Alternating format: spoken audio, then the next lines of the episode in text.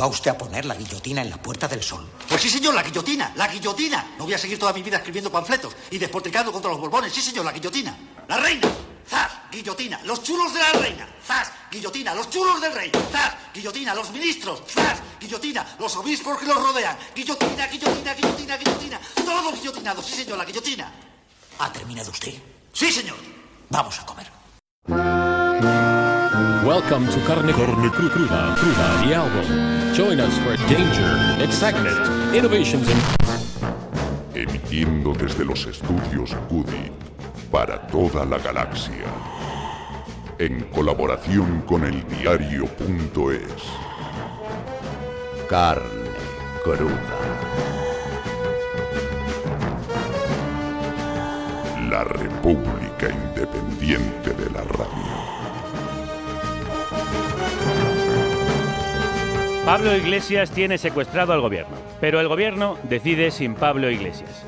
Pablo Iglesias controla a Pedro Sánchez, pero Pedro Sánchez ningunea a Pablo Iglesias. Pablo Iglesias es totalitario, pero Pablo Iglesias no manda nada.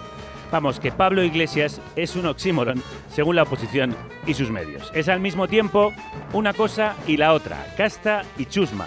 Dios y nadie, Stalin y el Coletas, es el vicepresidente Schrödinger, lo hace todo y no hace nada. El caso de Iglesias es cuántico. No ha hecho ni la mitad de lo que dijo que haría, pero le critican como si hubiera hecho mucho más. Le atacan más por lo que no ha hecho que por lo que ha hecho. Nunca un político con tan poco poder real ha sido criticado como si tuviera todo el poder. No ha expropiado, no ha nacionalizado, no ha creado un banco público, no ha conseguido la devolución del rescate bancario, no ha derogado la reforma laboral ni la ley Mordaza, no ha roto España, ni nos ha convertido en Venezuela. De hecho, el líder de la oposición venezolana se ha instalado en nuestro país. Sin embargo, le combaten como si hubiera hecho todo eso y mucho más. Yo creo que sus votantes tienen muchas más razones para ser críticos con él, por haber templado su audacia, por su personalismo, por apartar a los críticos, por sus incoherencias, que las tiene como todos. Sin embargo, es la derecha la que vierte su bilis contra el personaje. Pero la clave no es Iglesias, ni siquiera es Podemos que está lejos de lo que prometía ser. Es lo que Podemos representa, es el movimiento social que dio lugar al partido y ha roto el bipartidismo y ha cambiado la agenda política y ha cuestionado los privilegios y ha perseguido a la corrupción y ha traído más pluralidad, transparencia y democracia. El sistema le ha convertido en el saco de los golpes porque representa a la gente que puso al sistema contra las cuerdas. Le atacan a él para derribar el cambio de este país. Aunque Unidas Podemos no sea el 15M ni las mareas, sigue siendo el partido que ha llevado esa voz hasta el gobierno. Y eso los guardianes del orden no se lo perdonan. El orden establecido no quiere un nuevo orden. Tampoco le perdonan que señalara sus vergüenzas. Por eso se lanzaron sobre él cuando se compró el chalet, porque por fin podían llamarle casta. Llaman casta, pero luego no le admiten en ella. Otro misterio cuántico. El chalet no es más que el símbolo en el que meten todo el rencor que le guardaban. También el odio de la gente de a pie, alimentado por años de campaña mediática y política. En realidad, Iglesias no ha hecho nada en su cargo que haya perjudicado el bienestar de quienes le detestan. Si les preguntas, dicen Venezuela, ETA, Coletas, La Rata, el Chepas, el del Moño y Galapagar, poco más. La gente de dinero no soporta que la gente de izquierdas tenga una casa con piscina. Y la gente que no tiene tanto dinero, pero le gustaría pertenecer a esa clase superior, tampoco. La propaganda funciona. Funciona hasta el punto de haber normalizado el insulto, cosa que no habría ocurrido antes en nuestra democracia. Es el mismo retroceso que explica por qué en el Congreso ha entrado la ultraderecha. Es preocupante no solo por la falta de respeto que todos deberíamos tener a las instituciones y a las personas, sino porque muestra la degradación democrática a la que hemos llegado. De los creadores de la culpa de todo la tiene Zapatero, ha nacido la culpa de todo la tiene Pablo Iglesias. Es la Yoko Ono de nuestra política. Despierta la misma inquina, aquella machista, esta clasista.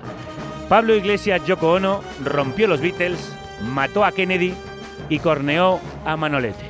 Probablemente sea suya también la culpa de la muerte de Maradona. A quien Andrés Calamaro le dedicó esta canción.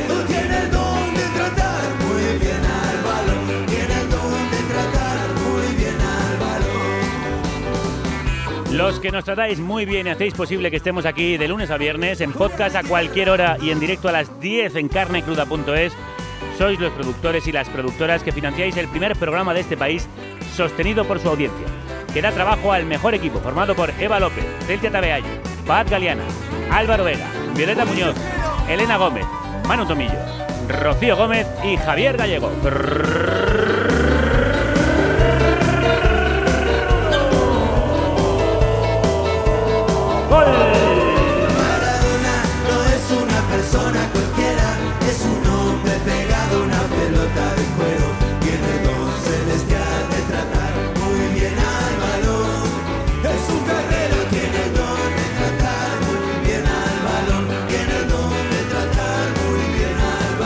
Trató muy bien al balón y muy mal a las mujeres. Maradona murió ayer en el Día contra la Violencia Machista y hay que recordar también ese rincón oscuro de la biografía de un ídolo, que lo fue a pesar de eso y precisamente por ser un dios tan imperfecto. Un pibe de barrio que dio alegría al pueblo, al que representó y defendió, un jugador tan grande que era inabarcable, un hombre tan pequeño que tiene lo peor de todos. Y por eso quizá le acerca tanto a tantos, aunque a nosotros nos alejan tanto esos episodios de maltrato. A nosotros, a diferencia de Calamaro, sí nos importan algunos de sus líos. No sus adicciones, de las que fue víctima, sino cuando otras fueron víctimas de él. El mejor ejemplo de que la obra y la persona no siempre juegan en el mismo equipo. Un pésimo ejemplo para la educación. De ella hablamos hoy. Pasamos examen a la nueva ley de enseñanza.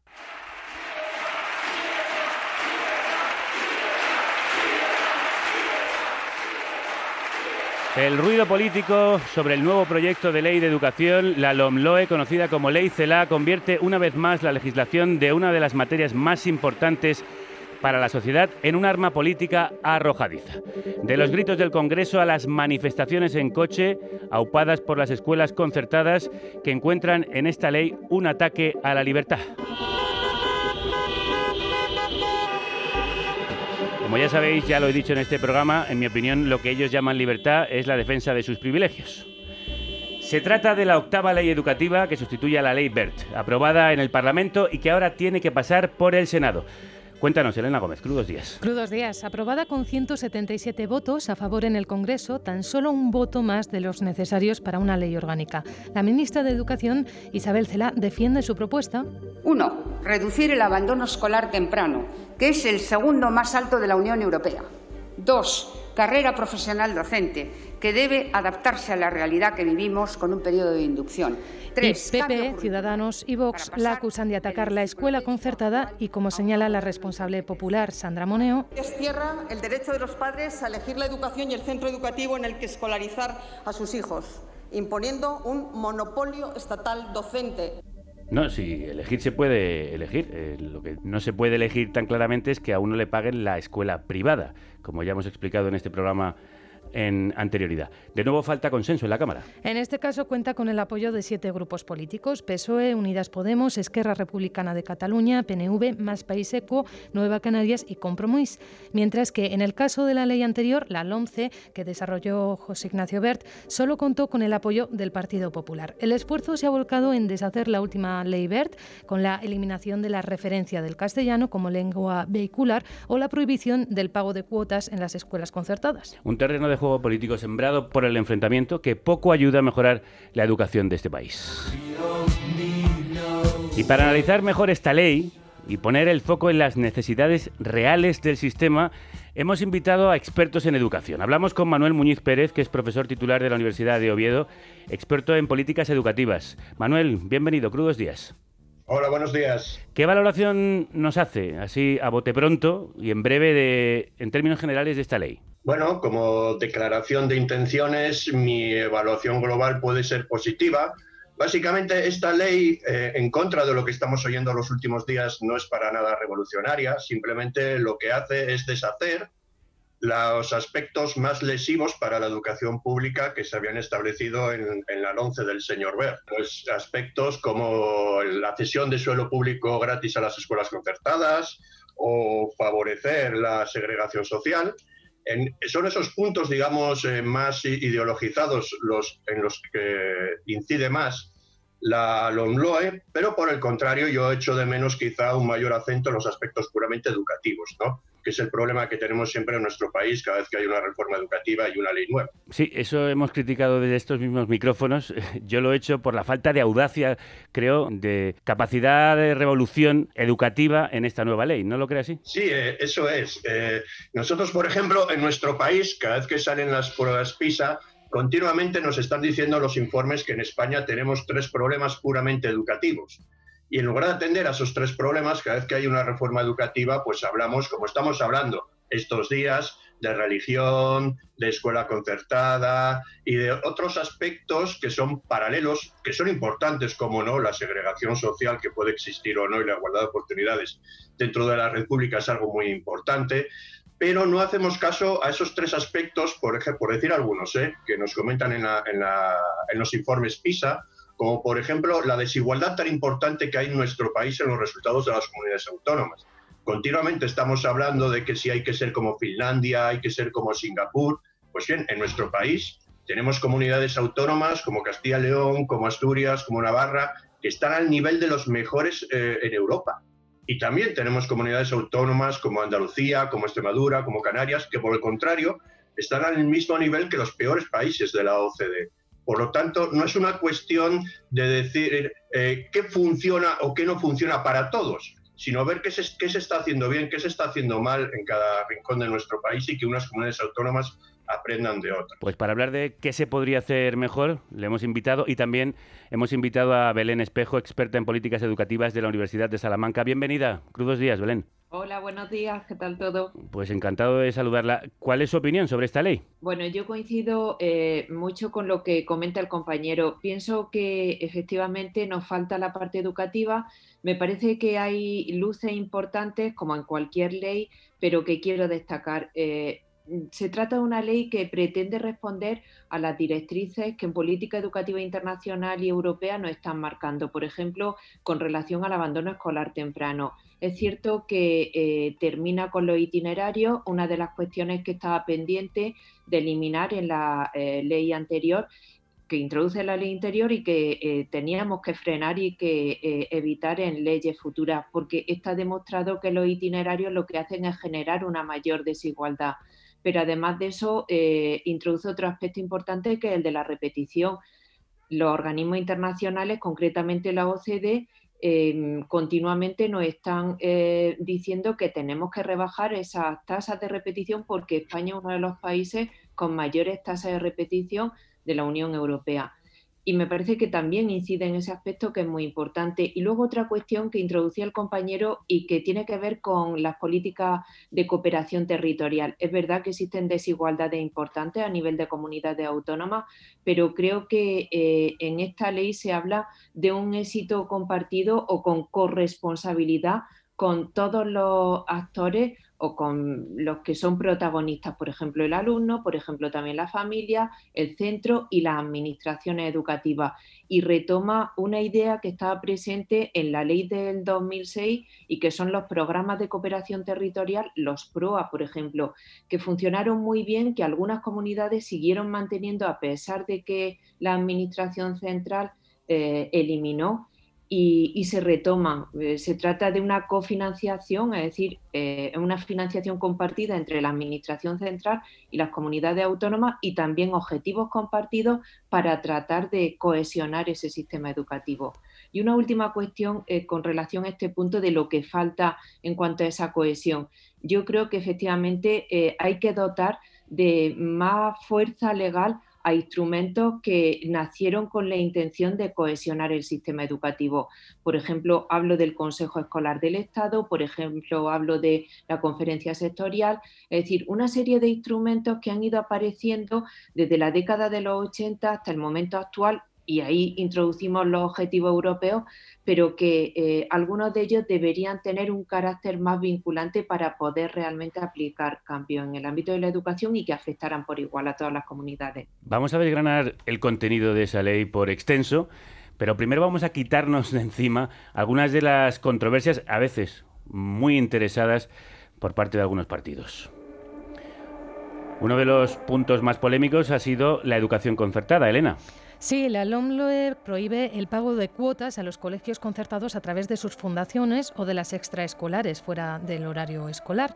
La Confederación Española de Asociaciones de Padres y Madres del Alumnado, CEAPA, y la Asociación de Colegios Privados e Independientes, CICAE, entregaban hoy mismo a la ministra Isabel Celá un nuevo informe sobre la política de cobros y tarifas de centros concertados. ¿Y qué dice ese informe? El informe está elaborado con la información que 336 centros educativos concertados facilitan a las familias y señala que el 90% de estos colegios cobran cuotas mensuales y en un 89% de los casos son además obligatorias.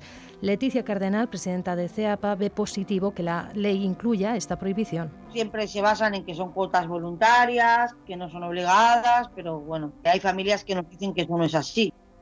La nueva plataforma más plural, formada por organizaciones y patronales educativas, varias de ellas de carácter católico y relacionadas con la educación concertada, han protagonizado las protestas. Si se quejan de que la ley confronta a la pública con la concertada. ¿Cómo? Con la eliminación del concepto de demanda social.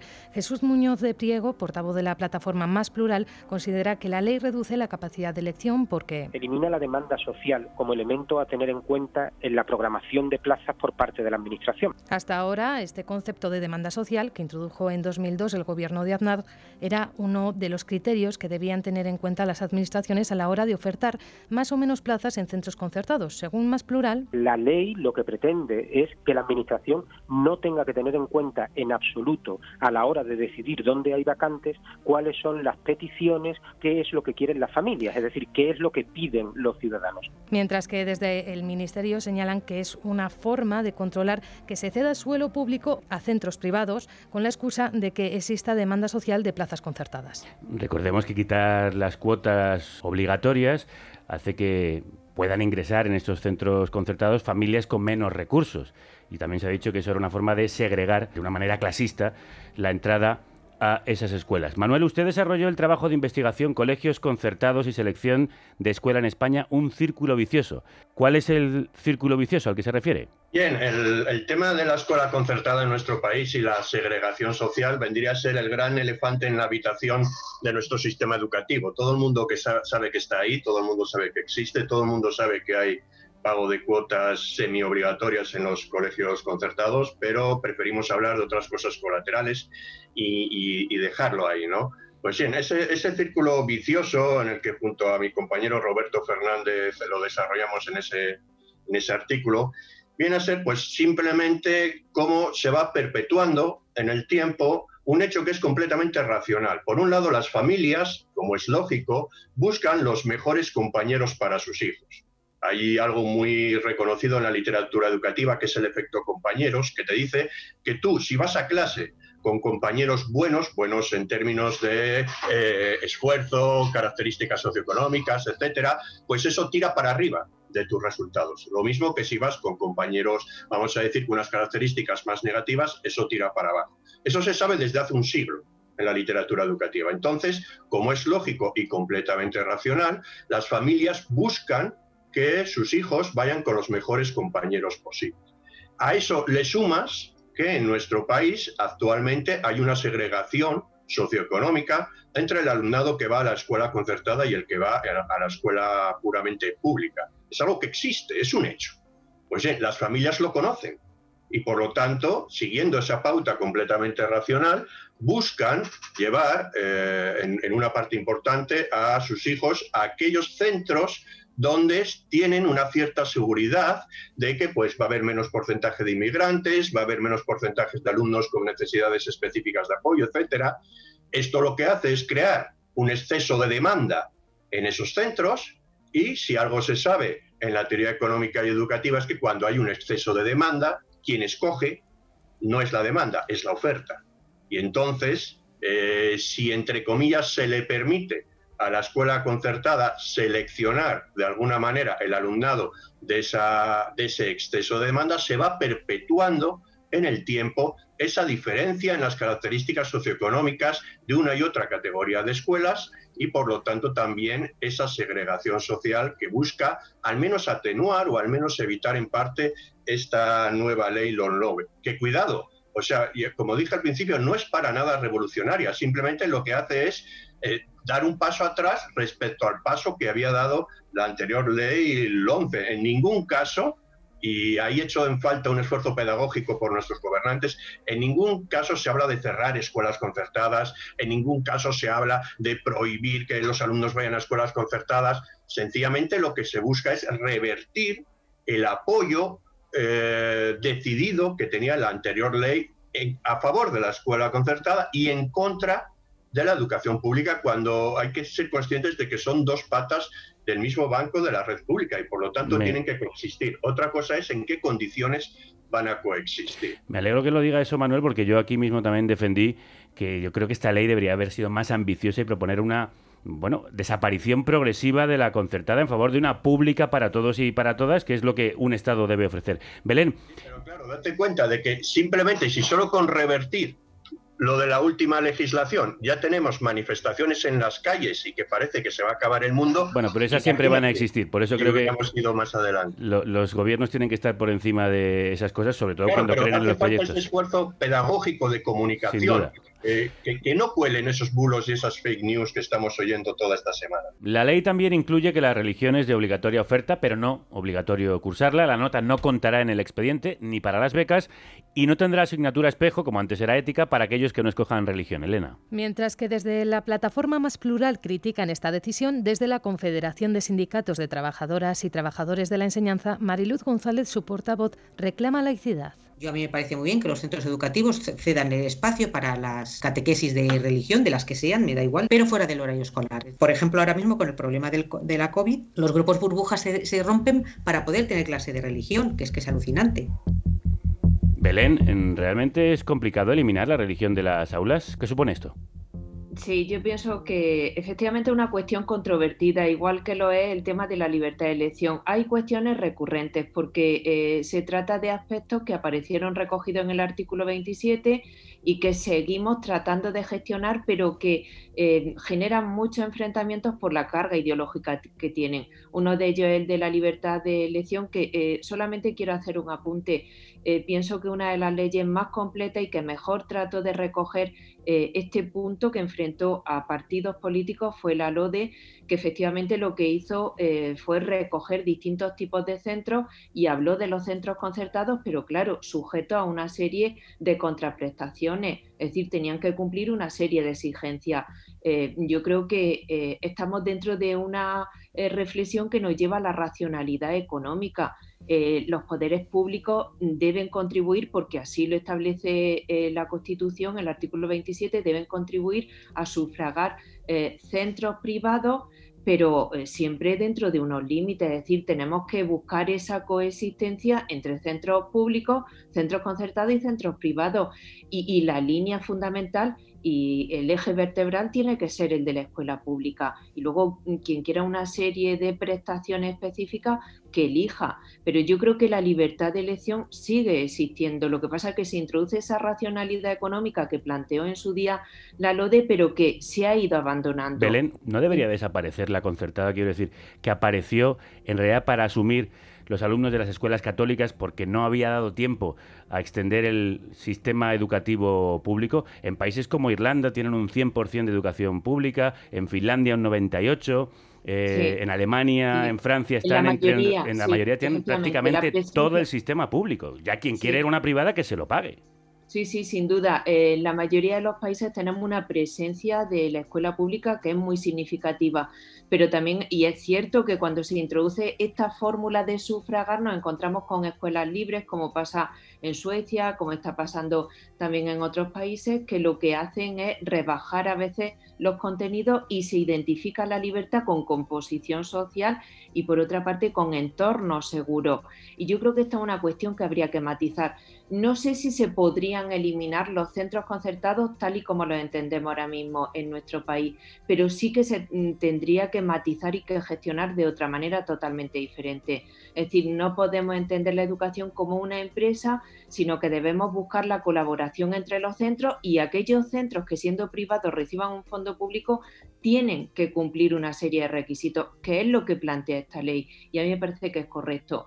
Es decir, la admisión de, por otra parte, el tema de la admisión de alumnos que eh, aparece recogido en informes como Tali, por ejemplo, nos dice que cuando intervienen en, la administración regional o la administración nacional hay una mayor igualdad.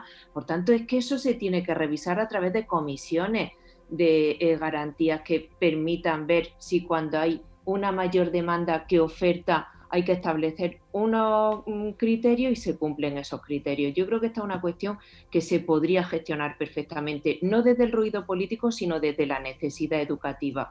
Hoy estamos intentando quitar ese ruido y hacerlo desde la reflexión que están ofreciéndonos nuestros expertos. A esta ley también se le ha acusado de acabar con los centros de educación especial, Elena, pero es falso. Lo que hace la ley es dar un plazo de 10 años a los centros ordinarios para estar acondicionados para aquellas personas que necesiten una educación especial. El objetivo es lograr escuelas inclusivas. De hecho, Naciones Unidas, tanto en 2018 como en 2020, ha llamado la atención a España por violación del derecho a la educación del alumnado con discapacidad. Así que la ley sería una respuesta a estas sanciones, aunque Jesús Martín, portavoz de CERMI, el Comité Español de Representantes de Personas con Discapacidad, reprocha que la LOMLOE recoja la inclusión como un principio inspirador, pero no como un derecho. ¿Qué es lo que nos permite reclamar ante la justicia en caso de incumplimiento? En esta ley para nosotros de mínimos abogamos para que se garantice la libertad de elegir a las familias la modalidad educativa que quieran para sus hijos. Es decir, que si unos padres con una niña con un respirador quieren que vaya al cole de su barrio con sus hermanos, la Administración debe poder asegurarlo por ley. También es clave aumentar la inversión educativa para que las escuelas sean inclusivas. Sin excepciones, porque ¿qué pasa en los patios o en las extraescolares? ¿Puede ir o puede jugar un niño que va a silla de ruedas? ¿Puede aprender inglés una niña sorda? En este sentido, el plan debería tener su reflejo en los presupuestos generales del Estado y no es así. Desde CERMI exigen que no se utilicen sus derechos como arma política. Que las fuerzas políticas se pongan a trabajar para restaurar la deuda histórica en nuestro acceso y disfrute al derecho a la educación. Que las fuerzas políticas se pongan a trabajar, qué bien dicho. En el caso de Vox acusa de querer eliminar los centros de educación especial a esta ley cuando ellos lo llevaban en su programa. Manuel, ¿qué políticas concretas pueden lograr una inclusión en las aulas?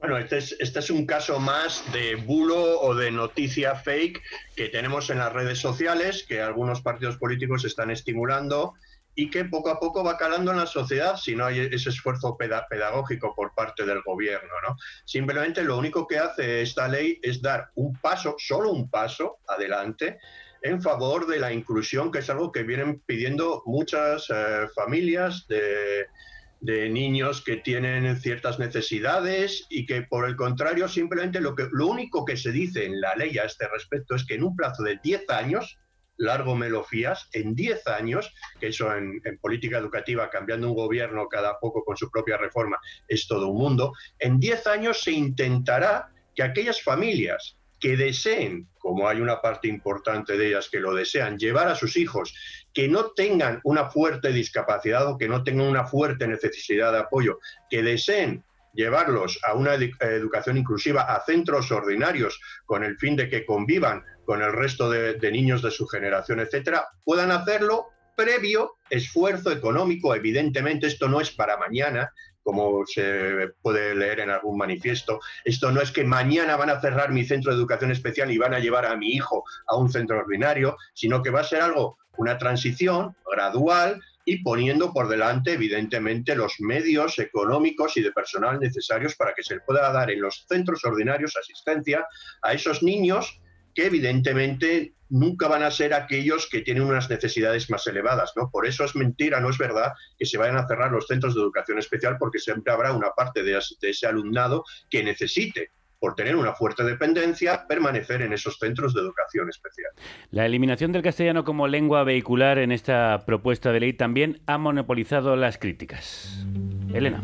Hasta 2013, con la LOMCE, no aparecía en la ley nada relacionado con que el castellano tuviera que ser vehicular. En este caso, se considera de forma igualitaria el castellano y las lenguas cooficiales en las autonomías donde existan. Sin embargo, según Ana Losada, portavoz de la Asamblea por una escuela bilingüe, la eliminación del castellano como lengua vehicular conlleva... a partir de ahora, cualquier comunidad autónoma bilingüe puede hacer lo mismo que está haciendo de hecho Cataluña, que es excluir el español como lengua en la enseñanza y que nuestros hijos no puedan estudiar en su lengua materna en su propio país.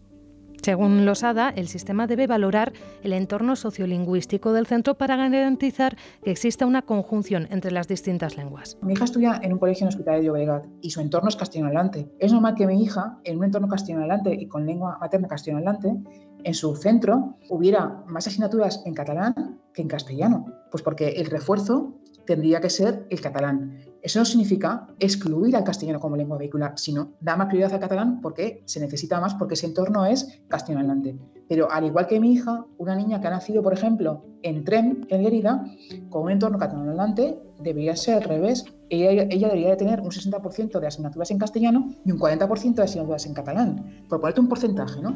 La ministra de Educación y FP, Isabel Cela, ha defendido que la consideración del castellano como vehicular solo hiere sensibilidades y que... En la disposición decimos que todas las personas tendrán dominio pleno y equivalente, tanto en castellano como en las lenguas cooficiales si las hubiera. Y más, establecemos medidas compensatorias para que las administraciones educativas así lo logren. Belén, ¿queda desprotegido el castellano al desaparecer la denominación lengua vehicular en la ley de educación? Yo no creo que quede desprotegido. Mm, pienso que no era necesario. Me parece que, como antes se ha comentado, hay aspectos educativos que requerían eh, mayor centralidad en la ley, pero creo que es una cuestión meramente formal. Eh, es cierto que eh, las lenguas cooficiales están reconocidas a través de distintos modelos lingüísticos en aquellas comunidades que tienen esa lengua cooficial, pero me parece que eh, para nada va a disminuir la presencia del castellano mm, y se trata simplemente de eso, de un mayor reconocimiento de esa variedad lingüística cultural que tienen las comunidades autónomas. Em, me gustaría hacer un apunte también con relación al último a la última reflexión sobre los centros de educación especial. Es cierto con qué capacidad se está girando y se está dando la vuelta a una cuestión que a mí me parece que es de principio y que es fundamental. Pero no solamente a mí, estamos hablando de que durante muchos años hemos tenido requerimientos internacionales que nos dicen que eh, tenemos que eh, ir introduciendo a alumnos con dificultades en centro ordinario. El principio de la inclusión que ha ido eh, cambiando de denominación a lo largo de las leyes y que ha ido evolucionando de una manera yo creo que muy favorable. Y por otra parte, eh, la sentencia judicial, es decir, el ámbito judicial nos viene a decir también que tenemos que hacer nuestro papel educativo que a veces se nos olvida. Yo creo que hay ámbitos que pueden ser más progresistas que el propio ámbito educativo, como puede ser el judicial. Es decir, eh, esta es una cuestión, eh, yo creo que de, educación, de derechos, de dignidad lo que se dice en la ley es que adaptemos a los centros, dotemos de recursos a los centros públicos y a los centros eh, ordinarios para que todo el alumnado tenga posibilidad de estar en esos centros, porque es que hay muchas veces en las que las familias se encuentran con dificultades para matricular a su hijo en centro eh, ordinario. En el informe PISA de 2018 eh, aparece una tasa de repetición en España del 28,7% del alumnado frente al 11,7% de la OCDE y un abandono escolar del 17% que, como señalabais, es muy preocupante. ¿Qué se ha hecho al respecto y qué herramientas deberían aparecer en la ley para solucionarlo, Manuel? Ahí ya entramos en el terreno puramente educativo, que es el que yo creo que debería ser central en cualquier reforma educativa. Pues bien, eh, en este punto, siempre desde los organismos internacionales nos dicen que nosotros en nuestro país tenemos un problema con los extremos. Tenemos un problema con los alumnos eh, muy malos o que obtienen peores resultados. Y ojo, y es algo que no se suele comentar, y que tenemos un problema con los alumnos excelentes, con los alumnos buenos. No hacemos nada, no estimulamos a los alumnos buenos y por ahí nos dicen en los organismos internacionales que también tenemos un problema. Tenemos pocos alumnos excelentes. ¿Qué se puede hacer? en cada uno de los dos aspectos. En cuanto a los alumnos que obtienen peores resultados, yo soy un firme defensor de la atención temprana. Eh, yo no creo en las medidas que se toman cuando los chavales tienen 14, 15, 16 años. Eh, eso ya se ve venir de antes. En la educación primaria, en los primeros años de educación primaria, ya se observa alumnos que tienen dificultades, alumnos que se van quedando retrasados y yo creo firmemente que es ahí, en los primeros años de la educación primaria, cuando un chaval tiene 7, 8, 9 años, cuando hay que invertir más hay que dedicar más tiempo, más personal de refuerzo, más recursos económicos para que esos chavales en ese momento ya se enganchen al ritmo del resto de la clase. Ahí viene eh, algo que esta ley eh, no, se, no, se, ha comentado, algo que esta ley viene a reforzar, que es el tema de la educación infantil, que a mí me parece muy importante, eh, sobre todo la etapa de 3 a 6 años. Se ha comprobado científicamente que da buenos resultados, que mejora los resultados los chavales que ya van en educación infantil a un cierto nivel educativo. Y por lo tanto yo creo que es en esas edades eh, tempranas en las que tenemos que profundizar y aumentar recursos y esfuerzos. Y por otro lado, como os comento, el tema de los alumnos excelentes. En nuestro país no se hace nada con los alumnos buenos. Tú cuando tienes uno o dos alumnos buenos en clase, queda al libre albedrío, a la improvisación de cada profesor. ¿Qué hace con ese alumno que coge todo a la primera, que te saca un 10 en todo, que no tiene otro remedio que ir, que ir poniendo el freno de mano para que vaya al ritmo del resto de la clase? Pues yo creo que ahí se deberían articular eh, de una forma más o menos estructural programas que permitan aprovechar ese talento y esa capacidad de los alumnos muy buenos que tenemos en, nuestro país, como los hay en cualquier país. En ese aspecto, nuestros alumnos excelentes no son ni mejores ni peores que los demás alumnos excelentes en otros países. Ah, ya lo ha dicho Manuel, hemos entrado en el territorio de lo verdaderamente educativo, más allá de las polémicas y del ruido mediático y político. Elena. Mariluz González, portavoz de la Confederación de Sindicatos de Trabajadoras y Trabajadores de la Enseñanza, señala otras carencias. Con clases de 35 en espacios reducidos, pues no se trabaja bien. No están de acuerdo con la eliminación ética del currículo y se quejan por la interinidad que existe en el sector que estemos en un 23% o 25% de profesorado interino es malo. ¿Por qué? Porque no da estabilidad, o sea, no da continuidad a los proyectos, no da continuidad a los programas y luego el profesorado que también siente ese menosprecio. ¿Qué otras cuestiones sobre la ratio de alumnos y sobre los currículos crees que se han dejado pues atrás o no han sido suficientemente audaces en esta ley? Belén. A ver, yo apuntaría varias ideas. Por una parte, eh, creo que hay etapas clave, es decir, la transición, por ejemplo, de la primaria a la secundaria debería reforzarse eh, porque está demostrado también que es uno de los puntos débiles y que eh, hay que trabajar para que esa transición se produzca de la mejor manera posible. Necesitamos también eh, mejorar profesionales, em, sobre todo la formación pedagógica del profesorado en el ámbito de la secundaria entender que van a trabajar con un alumnado muy diverso y muy complejo y nada seleccionado. Y a mí me parece que esto es muy importante, con lo cual hay que eh, darle a herramientas a los profesores de secundaria para gestionar esa complejidad educativa con la que van a tener que convivir y que entiendan que es importante la transmisión de contenidos, pero sobre todo lo que es importante es motivar al alumnado para que sea capaz de llegar a, a esos máximos que se establecen también en la ley, no solo a los mínimos, sino a máximo. Es decir, aquí tenemos que vincular la equidad, yo creo que con la excelencia. Eh, y volvemos a llevarlo a centros públicos donde eh, siempre se encuentran especiales dificultades. Y eh, pienso que hay que definir mucho mejor esos perfiles de los que habla la ley, perfiles de orientadores. Necesitamos más estructuras, necesitamos profesionales de la orientación educativa y necesitamos también definir mejor los perfiles directivos, cómo se va a ejercer el liderazgo en los centros educativos, un liderazgo que necesariamente tiene que ser compartido, algo que eh, también recoge la ley que ha rectificado con respecto a la anterior. Hablamos de que eh, la responsabilidad debe asumirse em, en los órganos que aparecen en los centros escolares, como Consejo Escolar de Centro, y también entre el equipo directivo, no solamente ya el director. Y hay otra eh, cuestión que a mí me gustaría apuntar y es la necesidad de em, ir generando cultura también de colaboración entre em, órganos como puede ser la inspección educativa y los centros. Es decir, desde hace ya muchos años tenemos una serie de documentos de gestión pedagógica en los centros que ayudan a esos profesionales a organizarse y a definir su hoja de ruta del centro. Y ahí eh, pienso que la labor de la inspección educativa tiene que ser fundamental para acompañar, para asesorar, para darle recursos a los centros y para darle apoyo a esos centros que necesiten más apoyo. En la ley se habla también de mm, alcanzar una educación democrática, ecologista, feminista, digital y afectivo-sexual. Manuel, ¿Está el, profesorado, ¿Está el profesorado preparado para dar estas materias? Eh, ¿La formación del profesorado es un agujero en esta ley? Eh, bueno, eh, no sé si es precisamente esta ley la que debe tapar, digamos, e, e, ese agujero.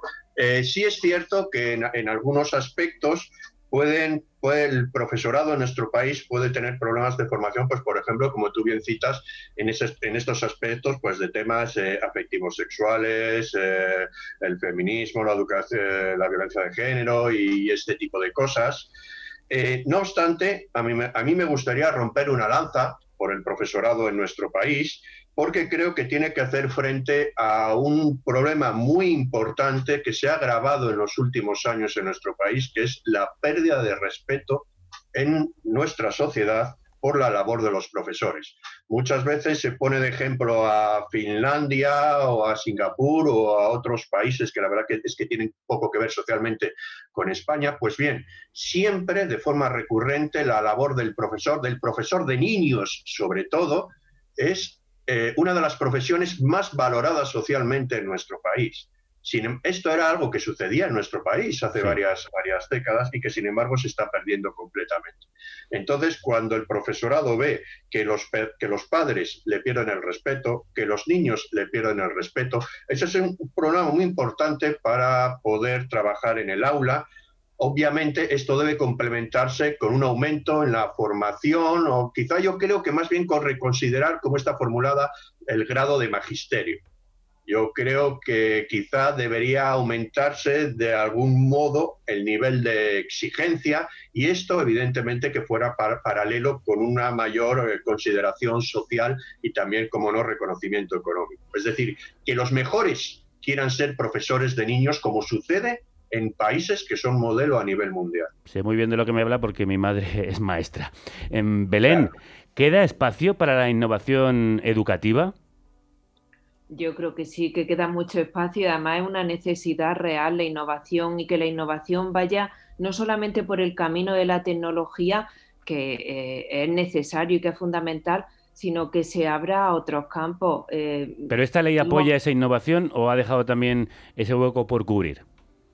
No, yo creo que en la ley se apuntan. Vamos a ver cómo se van desarrollando determinados aspectos que eh, plantea la ley. Pero yo creo que desde hace años el profesorado tiene una cultura también de innovación en los centros, eh, que está compartiendo proyectos y que está sacando adelante pues mm, diseños que al final contribuyen a mejorar yo creo que la cohesión del centro y también los resultados de los alumnos, sin necesariamente entender la calidad en términos de de resultados.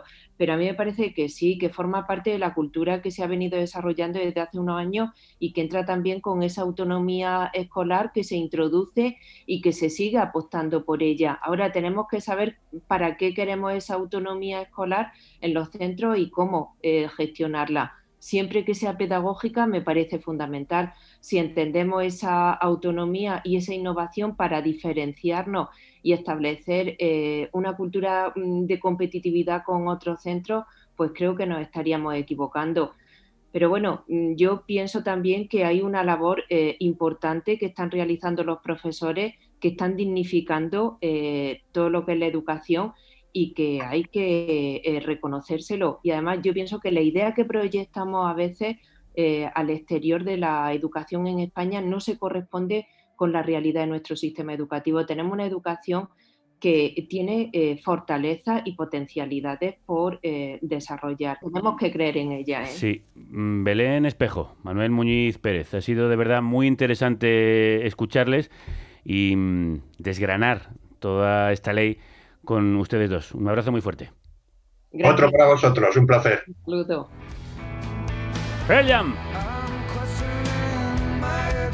Cuestionando la educación, como dice Eddie Vedder.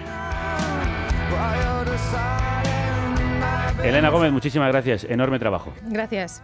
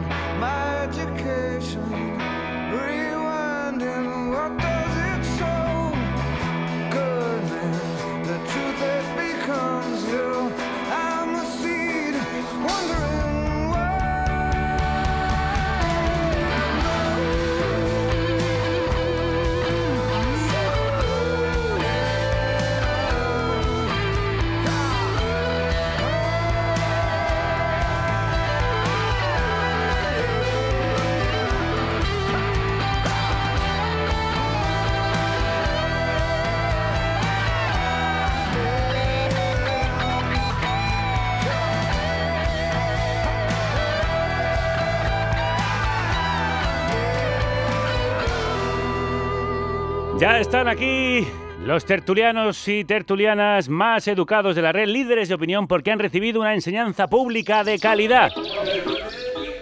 Con todos ustedes, la madre de todos los debates. Con todos ustedes, los Twittertulianos. Sí, sí, sí, sí. Después de un par de semanas en cuarentena regresan nuestros, nuestros debatuiteros, tuices, humanoide, Pepe Macías, ¿cómo estáis? Hola, ¿qué tal? Razonablemente bien. Y tenemos hoy que saludar a uno de nuestros líderes eh, en las redes, líderes de opinión en las redes. Lo estáis disfrutando en su propia página en Instagram, dos fotos, y también como colaborador de la página de Instagram de Carne Cruda y de nuestro Twitter. ¿Cómo está usted? Dos, dos fotos. Hey, buenos días. Eh, un placer saludarle. ¿Estás nervioso? Mucho, demasiado.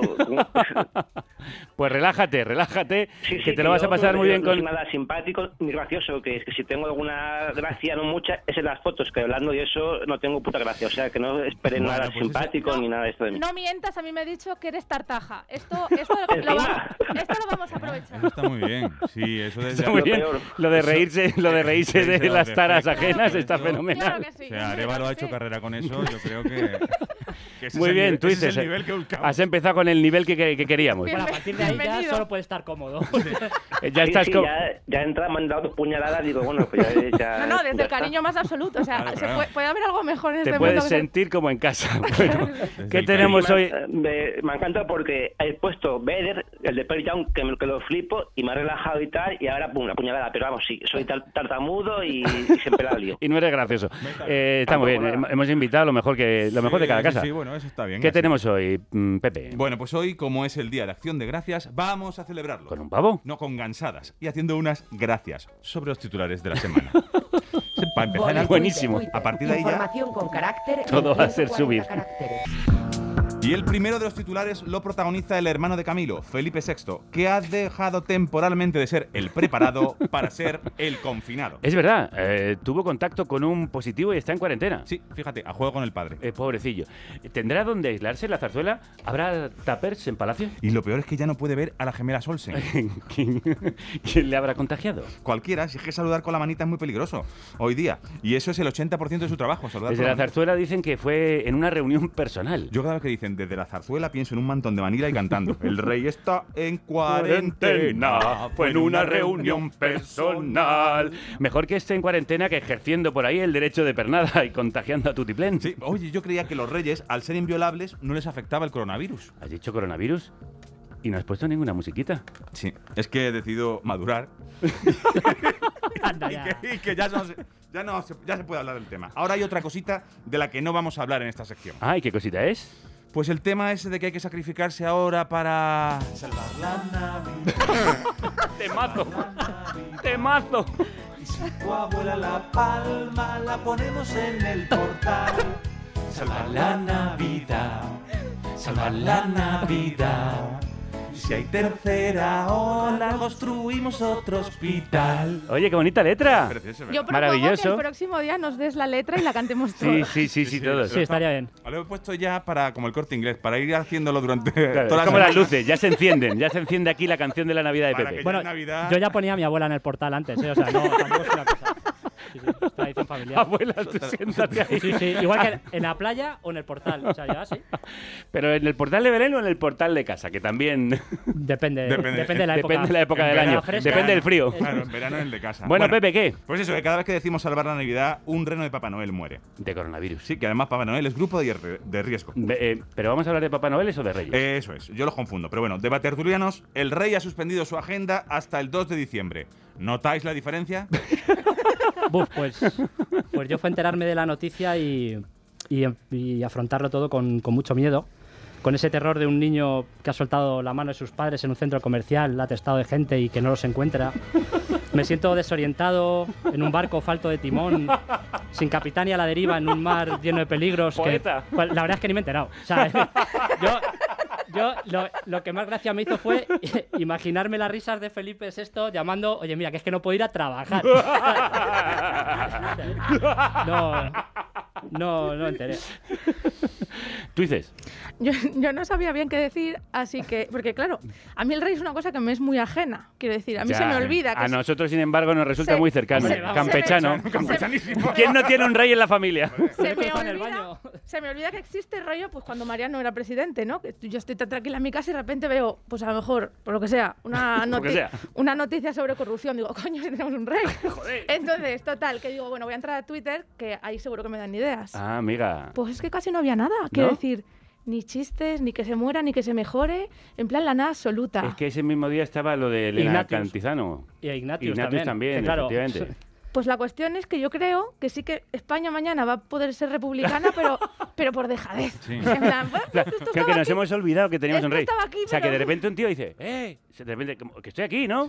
Que- que- No, no, ya no- ya no hay rey, No hay rey, no, Lo que no, no y consigan las que ya- urnas que lo ya consigue un Pasamos de ti. Eh, dos fotos, ¿tú qué dices?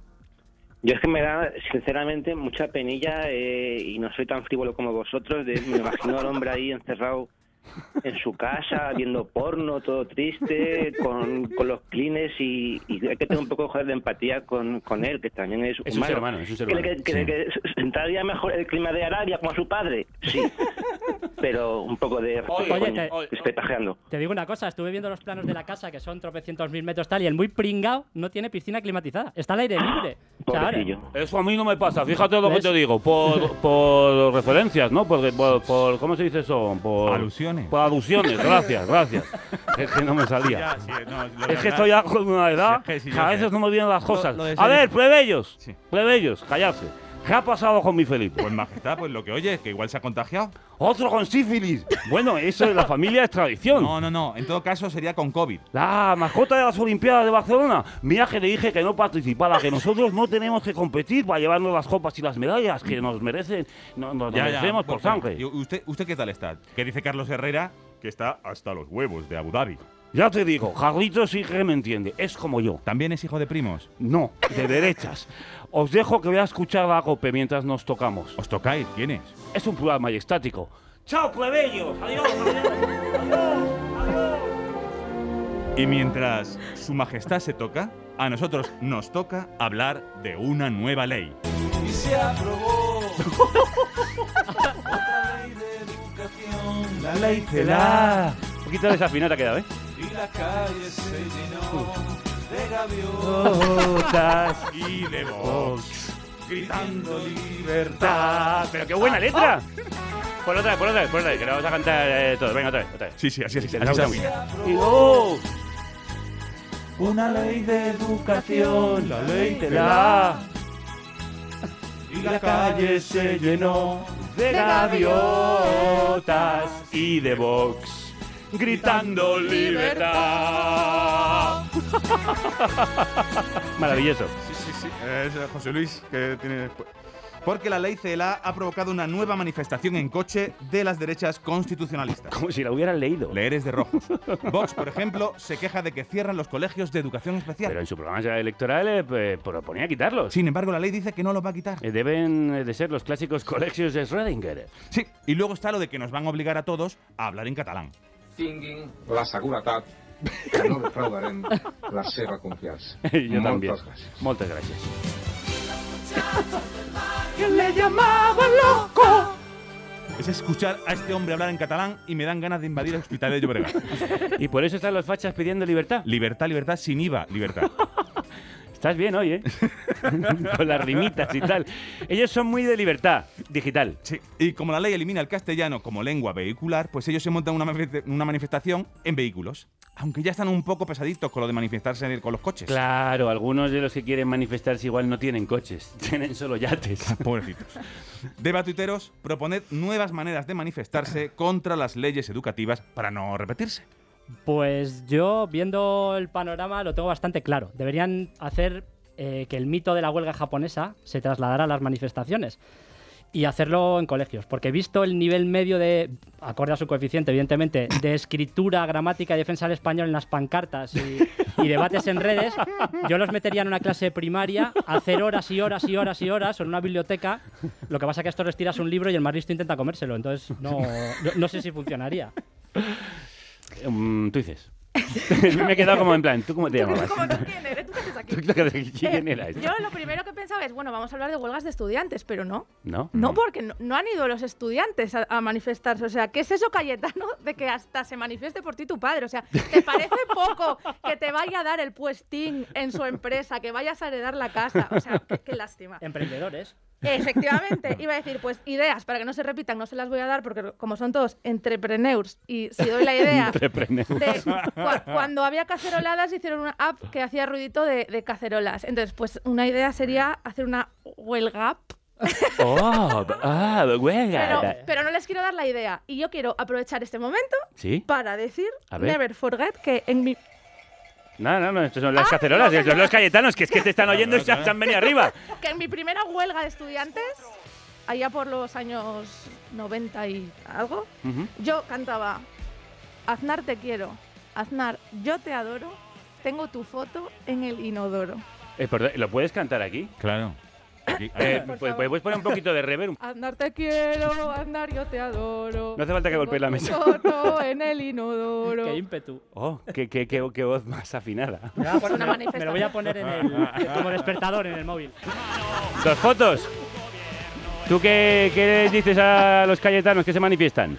Yo como decía, creo que era Bob Dylan de la gente que, que la gente pobre como, como yo, pues tenemos que ir a manifestarnos y aplaudir y tal. Y la gente rica debería en su casa mover simplemente las joyas o tocar así la, la taza con la plata y ya está, sutilmente así, sin molestar a nadie. Es como la joya, la perla, y ya. Me gusta mucho la idea de en vez de manifestarse, voy a tocar un rato la plata. que a mí eso es lo que me calma. En vez de salir a la calle a pegar gritos y cacerolazos, es, voy a tocar un rato la plata. Saca la plata, anda. al servicio. O sea, ni, no toquen ni ellos. ni- Vamos, muchacha, toca ahí Toca la un poco la plata. ¿Y tú, Pepe, qué? Eh, yo creo que deberían hacerlo, seguir haciéndolo en coches, pero hacer un poco como la escena inicial esta de La La Land, que empiezan a salir de los coches y a bailar, y que por un lado pues salga de repente Ayuso y la, la, la, la, la, la, y entonces hagan todos al final un baile así coreografiado en plan Sí. fachalán. Bollywood. Me gusta, es lo me que- gusta. Es lo que aportaría. Bueno, Oye, está bien. yo, apor- yo an- perdón, uy, perdón, perdón. No, no, tú adelante, este Ahora es tu ya, espacio. ahora ya. Y ahora que se sabe tu nombre, Yo, antes de que acabemos, acuérdate de que te cuente una cosa. Mm. Hay que crear hype. No, no, Oh, sí. oh, no, no. no. O sea, sí, sí, porque me lo dijo antes y, y me quedé ahí un poco. Pues Al final. mientras esperamos, pasamos a los hashtags. no, yo estoy bailando La La Land. Ah, La La Land. ¿Qué es esto? La La Land. La La Land. Que ha dicho Pepe La La facha- Land y, eh, y tenemos ahí a Celtia al pie del cañón cambiando claro. músicas como si no hubiera un mañana, es nuestra DJ. DJ es Celtia, DJ Tabeallo. Lo que, lo- que coño es de tu tierra, joder. No, es de la mía. Ah, no es de la tuya. Pero bueno. Estoy que no doy, estoy, que no una, ¿eh? la nuestra, mejor dicho, mía no es. La, tuya que la nuestra. Bueno, venga. nada. Mm, ¿Ahora a dónde vamos? Ahora y vamos a unos hashtags. Marchando una de Hashtag, hashtag. hashtag. A mí me gusta mucho eso, Pepe. Hashtag, es hashtag precisamente puede ser Hashtag. el nombre de una nueva vacuna. y es que de eso vamos a hablar ahora. Vacuna me mata. ¡No! Me la pondré. ¡Qué vergüenza ajena! Vacuna me mata. Vacuna me mata. De Miguel Bosé. No habrá en mis venas Ni rastro de 5G. Lo más fácil. Lo más fácil. Saber morir. Vacuna matata. Ojo, tenías ahí a huevo. Vacuna me mata. me mata, Miguel Bosé, gorro de plata. Es- es- Eh, dejo. ahí lo dejo, ¿no? Estaba ahí, sí, sí, sí. Para la próxima versión. Hay- Magnífico. Hay, más estrofas. ¿Ah, sí? No, vamos a dejarlas ahí. No No, de momento no. No, déjalo. Además, ¿no? Las puedes ir trayendo siempre que quieras. Y de vacunas no vamos a dejar de hablar en un Por rato. eso. Vacuna me mata. Muy bien. Es la letra negacionista. No, negacionista, no, no, no, no, no. Bueno, sí, la letra es de Miguel Bosé. Se ha dicho que yo he dicho, que han dicho, que yo he dicho que el bicho no existía. ¿Qué ha dicho? ¿Qué ha dicho? Que no he entendido lo que ha dicho. ¿Qué ha dicho? No ni idea, pero tú dile que a toque sí y asiente con la cabeza. Claro. No sé que se enfade. Y se ponga a comprar niños. Bueno, el asunto es que actualmente estamos inmersos en la guerra de las vacunas. ¿Quién da más? 93% de efectividad. ¿Lo ¡Ya veo? veo, Subo, subo! ¡95! ¡Ya vamos! ¿He oído 97? ¡Sí, 97 aquí! 97 la de una. ¡Adjudicado! Hicimos un programa sobre vacunas. Yo es que escucho a Carlos Herrera. sé, sé que tenemos la de Michelle Pfeiffer, la moderna de Malasaña, la de Oxford que tiene nombre de Cose Caro. Sí, AstraZeneca. Eso, ¿ves? Esa y la de los rusos. Sputnik 5. La de la perra laica. Eso. Deba tertulianos nonianos. ¿Quién llegará primero al 103% de eficacia? ¿Cuál creéis que llegará a España? Humanoide. Pues mira, yo creo que si puedes eh, hacerte un cocido de pangolín y comerte un murciélago, que estás inmunizado, y creo que hay una vacuna ya desde hace muchísimos años que es eh, hashtag Ozzy Osbourne. Porque sí. Es verdad, ese tío es inmortal. Claro, a mí, que conste que yo debo ser inmortal porque me escupió al lado y me tocó sudado. O sea, ¿Sí? que- sí, sí. Yo lo he visto varias veces. También debo de estar inmunizado. No, Pero y- no, si y no- luego tú podríamos- estaba en las primeras filas, caía su Sí, sí, sudor. sí. No, no, es que es acojonante. Y podríamos hacer otra ¿Me estáis dando una envidia? Aquí tirando de, tirando de patria, podríamos hacer otra, y también muy, muy al nuestro, que es, te la pones y ya veremos si hace algo, que es la vacuna de padrón. Ah. Una vez se inmuniza Y otras no. Yo- Sube a Ozzy. bueno, tú dices tú.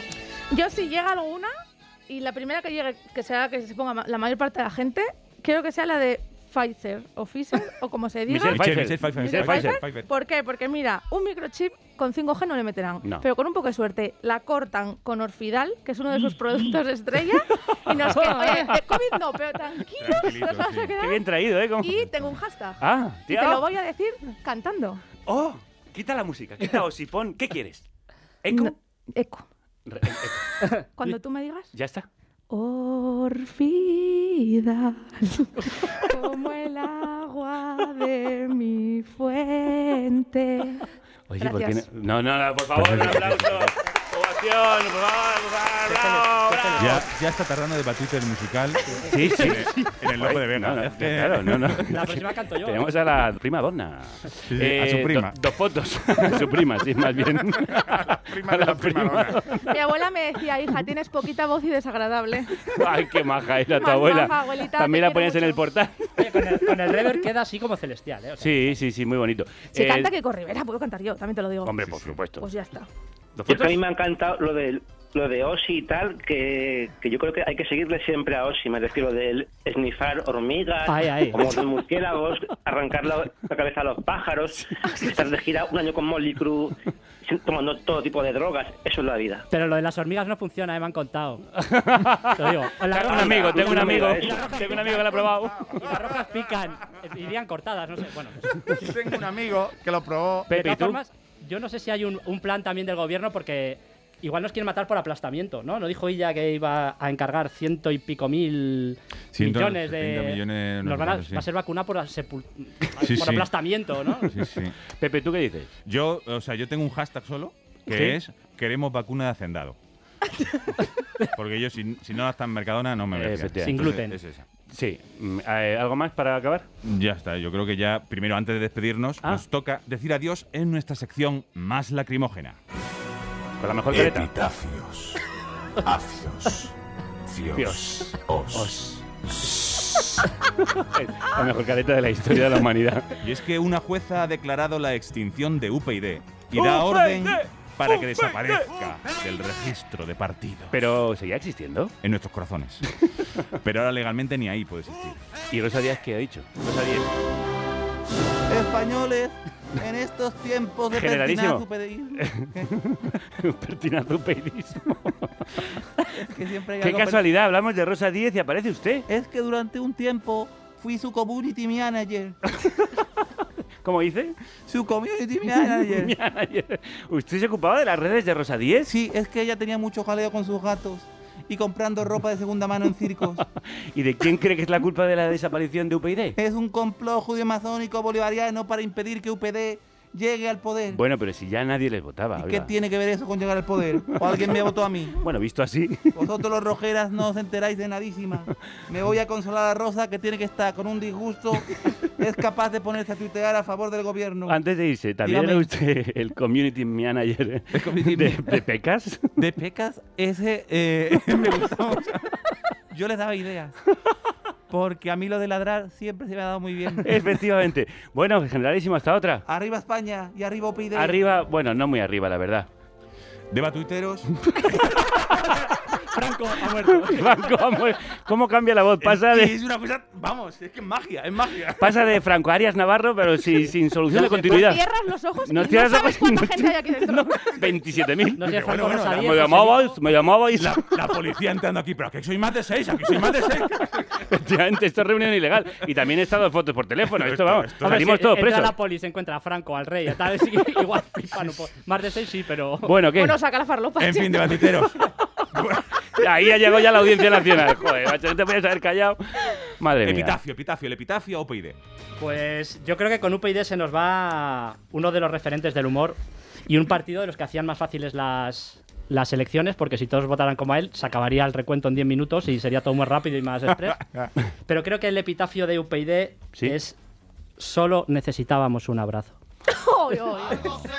El alma cuando un amigo se va. ¡Ole! Cuando un amigo se va. ¡Que se note el arte! En el alma cuando un amigo se va. Y tú, tú dices cómo despides a UPyD. Yo no sé si me van a poner la música que he pedido. Eso es un epitafio que también... No pasa nada. Ahí está. Ah, a mí. Españoles. UPyD ha muerto. que es que el otro día tuvo como mucho éxito esto Sí. y quería aprovecharlo. Tu éxito en tu casa. Eh, me ha escrito gente. A lo mejor dos personas, pero me han escrito. Me ha escrito gente es el nuevo Oigo Voces. Bueno, eh, yo lo que he hecho es buscar epitafios famo de famosos. De- de- Nosotros tenemos a Franco, tenemos a Franca. Sí, sí, sí. ah, no, que hacía de Arias Navarra. Arias Navarra. De Arias Arias Navarra. Navarra. Eh, bueno, yo busca- Que no te dejamos, perdón. Stop, señoros. Sí. He buscado epitafios famosos. Y yo creo que de todos los que he leído, el que más le pega a UPyD es este, que es de Winston Churchill. Idiomas. ¿eh? A ver. Churchill. Estoy listo para encontrarme con mi creador.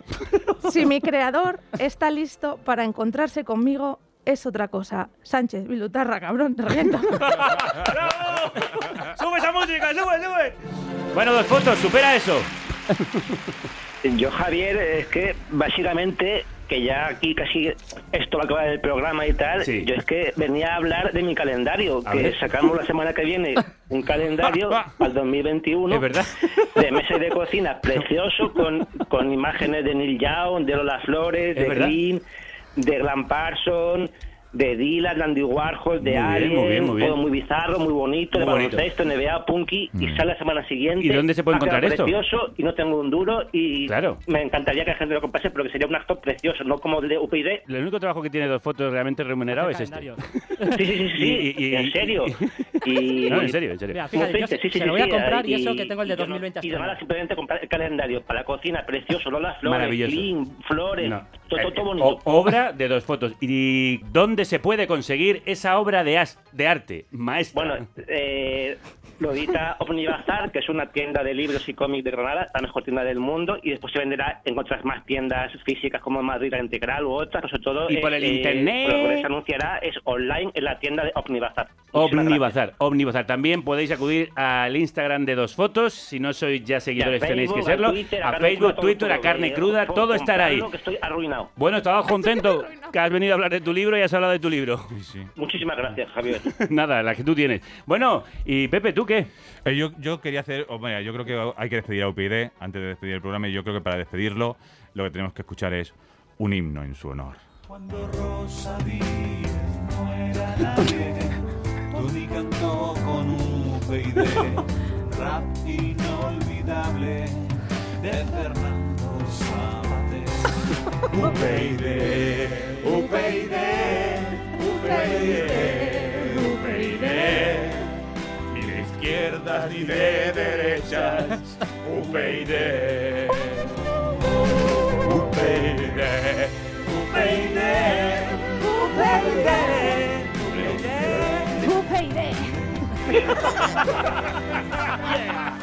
Muy bien. Ese momento de negrata ahí, como de UPD. ¡Guau! De Twitter musical ya. Ay, bueno, pues se acabó. ¿Qué me estás diciendo? Tiene un folio y sabe cómo usarlo. Que tengo, he venido a decir cosas. Ah, que todavía y no no hemos vengo acabado. a pedir para mí, vengo a pedir para... Pero todos vais a hablar de vuestro libro y No. aquí sin avisar. No, no. Oye, yo vendo un Opel Corsa. Venga, que se me acaba la del parque. Venga, a ver, que se me acaba el parking, que me toque ir. ¿Qué, qué era lo tuyo? ¿Qué era lo tuyo? Chotis, pero si no me lo ponen voy. Venga, Choti, Choti. No, ha- Llegues a Madrid, morena mía, pero a ver, ahora, cuando diga... voy a ser temperatriz de la Y hablando de lavapiés, ¡Jo, qué bien traído! Qué bien traído. Como hila, como hila. ¡Qué tía! Costurera. bueno, vamos a ponernos serios y stop la chanza, que esto es muy serio. Stop la chanza. Stop la chanza. Yo quiero hacer un grupo que se llama así. Stop la chanza. Eh, bueno, como sabéis, la situación en la que vivimos y la Navidad no Algo sé- hemos oído. La Navidad no sé si necesita ser salvada, pero hay mucha gente que sí Que sí. necesita ayuda. Vengo a decir que en Lavapiés las vecinas y vecinos tienen una asociación que se llama Plaza Solidaria, junto con otra asociación que se llama Vecinas de Lavapiés, Muy bien. que dan cada día comida a sobre 200 personas, Qué guay. tanto a familias como, como, como a personas que están en su casa y tienen riesgo de exclusión social. Están en calle El Olmo 20, que es donde está su local, y se necesitan donaciones de ropa, de comida, de dinero, voluntarios que echen una mano para ir a buscar las donaciones, gente que tenga coche y les ayude para... ¿Tienen además de todo esto una web? Tiene- Mira, mira, mira, mira, aquí la tengo. Claro, ¿ves? Es preparada, que- claro, sí, ya, tienen preparada una para web, todo. pero sobre todo tienen en redes, eh, es arroba Plaza Solidaria, tanto en Twitter como en Instagram. Vamos a hablar en próximos eh, fechas, próximas fechas, de toda la red de apoyo que se está generando en todo el Estado español. Hay muchas asociaciones de vecinos y vecinas como esta. y hay que ayudar a todos los que tenemos cerca. Así es. Muy Así bien. que arroba Plaza Solidaria. Ahí os esperamos con los brazos abiertos. Muy bien. Este aplauso es para ti, para Plaza Solidaria y para todas las plazas y todas las redes de apoyo que se están generando en nuestro país. Bueno, pues se acabó esto. Sí, como UPyD. Pobres, ¿eh? Justo ellos No, espera, que con es las... He escrito un poemario, quería... ¿Me dejáis terminar ya el puñetero programa? Bueno, pues eso, justo ellos, eh, los de UPyD, que con las limitaciones de seis personas eran los únicos que podían hacer mítines. Y manifestarse en sol. También quiero aprovechar para mandar un saludo a mi amiga Alicia, que Bueno, Ay, pues no. nada, yo me voy yendo y ya termináis vosotros. Mira. Cerráis la puerta cuando os vayáis, ¿vale? Si es que da igual, aquí la gente muy egoísta, aquí solo importa. A la gente solo importa. Salvar la Navidad. Y si tu abuela la palma, la ponemos en el portal. Salvar la Navidad. Salvar la Navidad.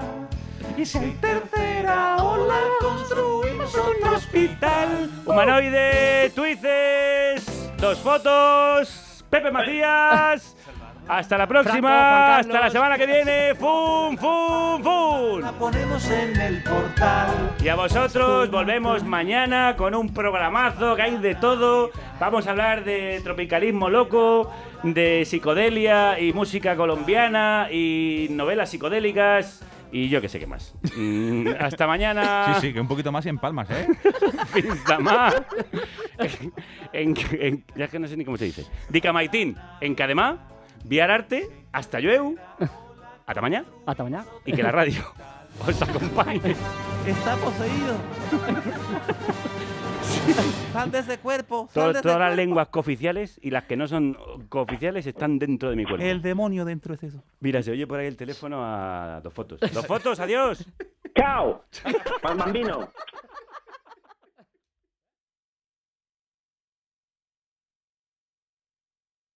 With Lucky Land slots, you can get lucky just about anywhere. Dearly beloved, we are gathered here today to. Has anyone seen the bride and groom?